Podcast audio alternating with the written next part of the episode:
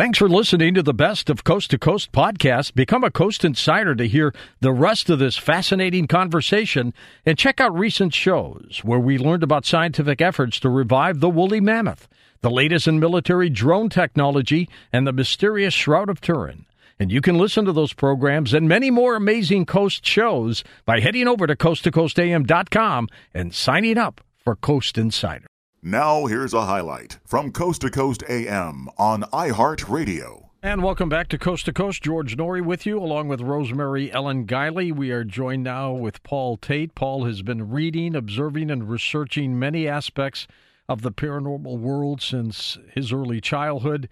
Fascination of the unknown began as far back as 1976, and it stemmed from a very strange and frightening experience he had as a little boy. We'll have him explain it while he was living in England. Paul, welcome to the program. Hi, George. How you doing? I'm looking fine and uh, doing well, and uh, everybody in England is all excited about this upcoming wedding in a few hours. They sh- they sure are. I've been watching the TV um, news reports, and they, they they seem to be camping out. They can't wait. I remember when Diana got married, how how crazy it was back then. Oh my gosh, absolutely.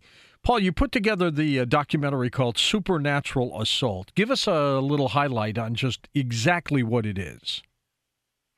Yeah, the film actually it was born out by sheer accident. We were making a documentary back in 2008 on sleep paralysis, and during the documentary film interview process, a lot of the people that we interviewed were describing these strange shadowy forms and entities appearing in their bedrooms during the sleep paralysis episode.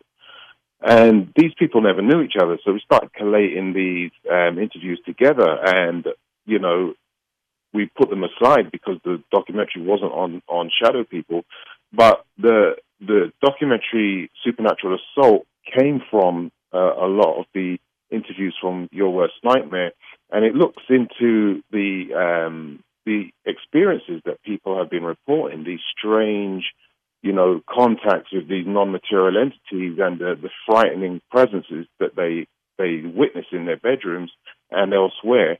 And um, so we, the documentary basically looks at that as a whole, shadow people, and then we go into the the connection with the jinn and you know describe all of that. But we're just looking at these um, experiences, these real life experiences that people have throughout the documentary, and try to make some sense of that. Paul, did these cases begin to uh, surprise you as people began to talk about them?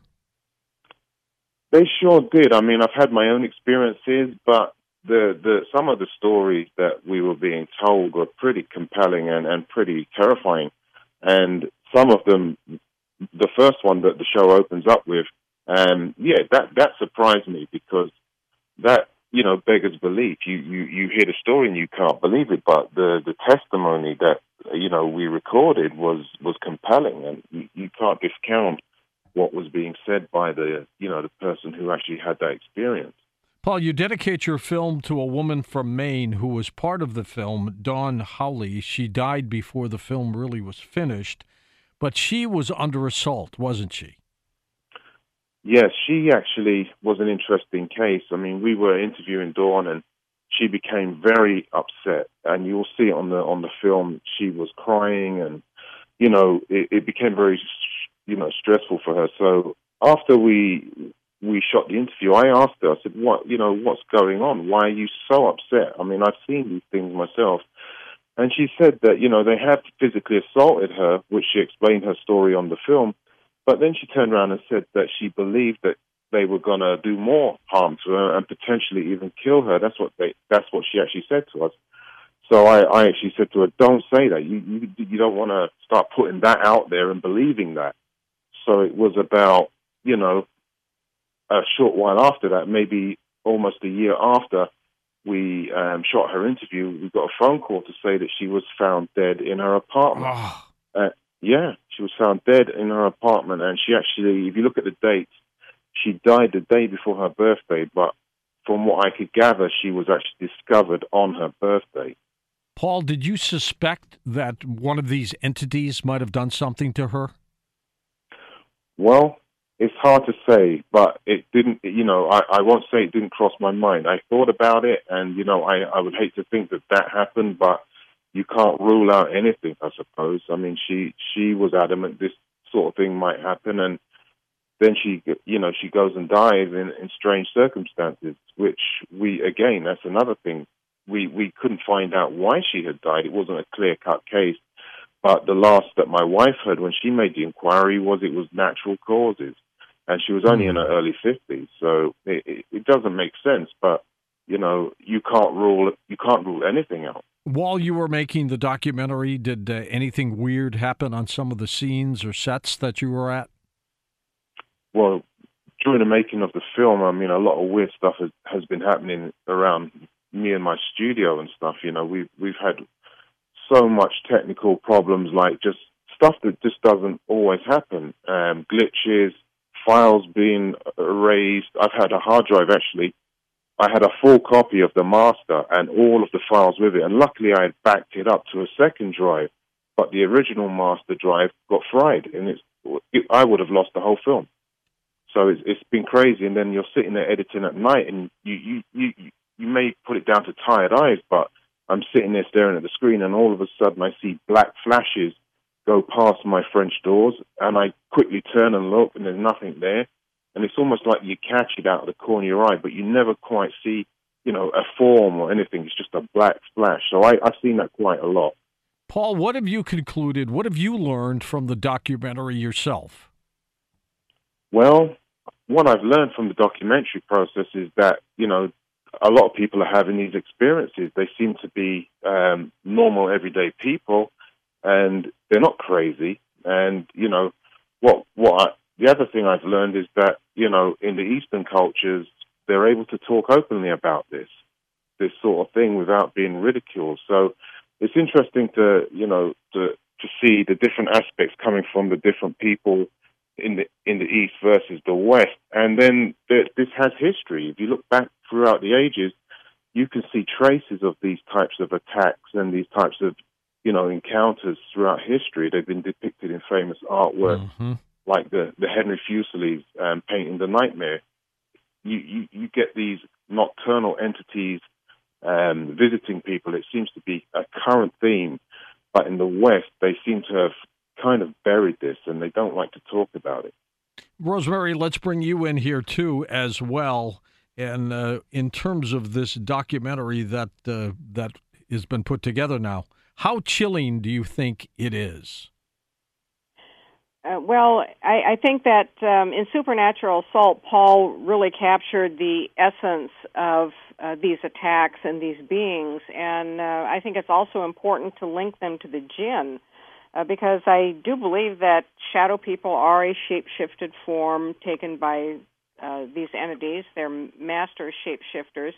This is uh, a very common phenomenon uh, that's real. It's not imagined, and people do need to be aware of it. Uh, and uh, you know what Paul was talking about about you know the weird things start to happen when you start looking into the jinn. The same thing has happened to me over the years. That mm-hmm. um, when when you start researching them and you start trying to find out about them and reveal them to other people there's a pushback from them. Um, you feel watched. Uh, they mess around with you. You might have accidents. I've also had files get strangely corrupted, and only files pertaining to them, not anything else I'm working on. Right. Um, miscommunications, um, phone messages that drop into black holes, um, mishaps, bad luck. Uh, they don't want people knowing about them. Um, and I think that they are a um, a widespread supernatural force that interacts with people on a regular basis in a very negative way. Tell us, Paul, if you would, the experience that uh, you encountered when you were a young boy. Yeah, well, I was five years old, and we had moved into a new apartment in London, in West London, and um, I would go to sleep at night, and I had my own room, which was at the end of the apartment um, building. And I would wake up, and standing over my bed would be this tall, dark, shadowy figure. And it would be standing there just staring down at me while I was sleeping. or what? Sorry, while I had been asleep, but Mm-hmm. it was standing with its hands in the in the prayer position, almost down over its sort of abdomen area. The hands were joined, and it was just staring. It wouldn't say anything to me. So I would I would be screaming to my parents, you know, to come and get me. And my mum would always be the one to come in and get me, and I would tell her all about what I'd seen. So this kept on happening night after night after night. Eventually, I ended up just staying in my parents' room. I, I wouldn't sleep in that room. And um, a year after that started, we left that apartment. And the interesting part of this story, George, is that um, a cousin of mine moved in to the apartment, the same apartment, and he he well he moved in with his parents, and he was around my age, and he had my room, and he stayed in that room. Now, I reconnected with that cousin. His name was Leon. I reconnected with him about six months ago on Facebook, and we got talking. And I said, "Hey, I, I've made this film," and I started asking him, you know, about things. And then I said to him, "Leon, I said, when you had my old room in that in the flats in Becklow Gardens, I said, did you see anything strange in your room?" And he just went, "Why are you saying that?" And he got all sort of hyped up and exasperated about it. And he very defensive too. huh? yeah. And I said to him, what, what, what, I said, what did you see? You know, and I was kind of like, what has happened? What have I done? And he says, I never spoke to anybody about this, but he says, I used to see this tall figure with a hat in my room at night when I was, when I was sleeping. And I said to him, you're joking. And then we just started talking about this for ages, you know, but it was amazing that he had never mentioned that to me before. And we only just reconnected. And he tells me this that he saw what he saw. And i never even preempted him. I never told him what i had saw you know seen. He just came right out with that. Yet most people, Paul, are pretty reluctant to talk about these experiences, aren't they? They are and it's a shame really because you know one in five people worldwide will experience sleep paralysis at some point in their life and then 80% of those who experience sleep paralysis will go on to have these strange, otherworldly encounters that, you know, we're discussing now. And a lot of people are having this experience. It's a real human experience. And what's happened is a lot of people just refuse point blank to talk about it. And it's the fear of being labeled crazy. It's the fear of Mhm. being laughed at, of being ridiculed. You can't actually go to your doctor and say, hey, I'm seeing these shadow forms in my room at night, you know, and without the fear of something happening to you, going on your record, you know. So that's why people in the West are so reluctant to this day to speak about these things. Listen to more Coast to Coast AM every weeknight at 1 a.m. Eastern and go to coasttocoastam.com for more.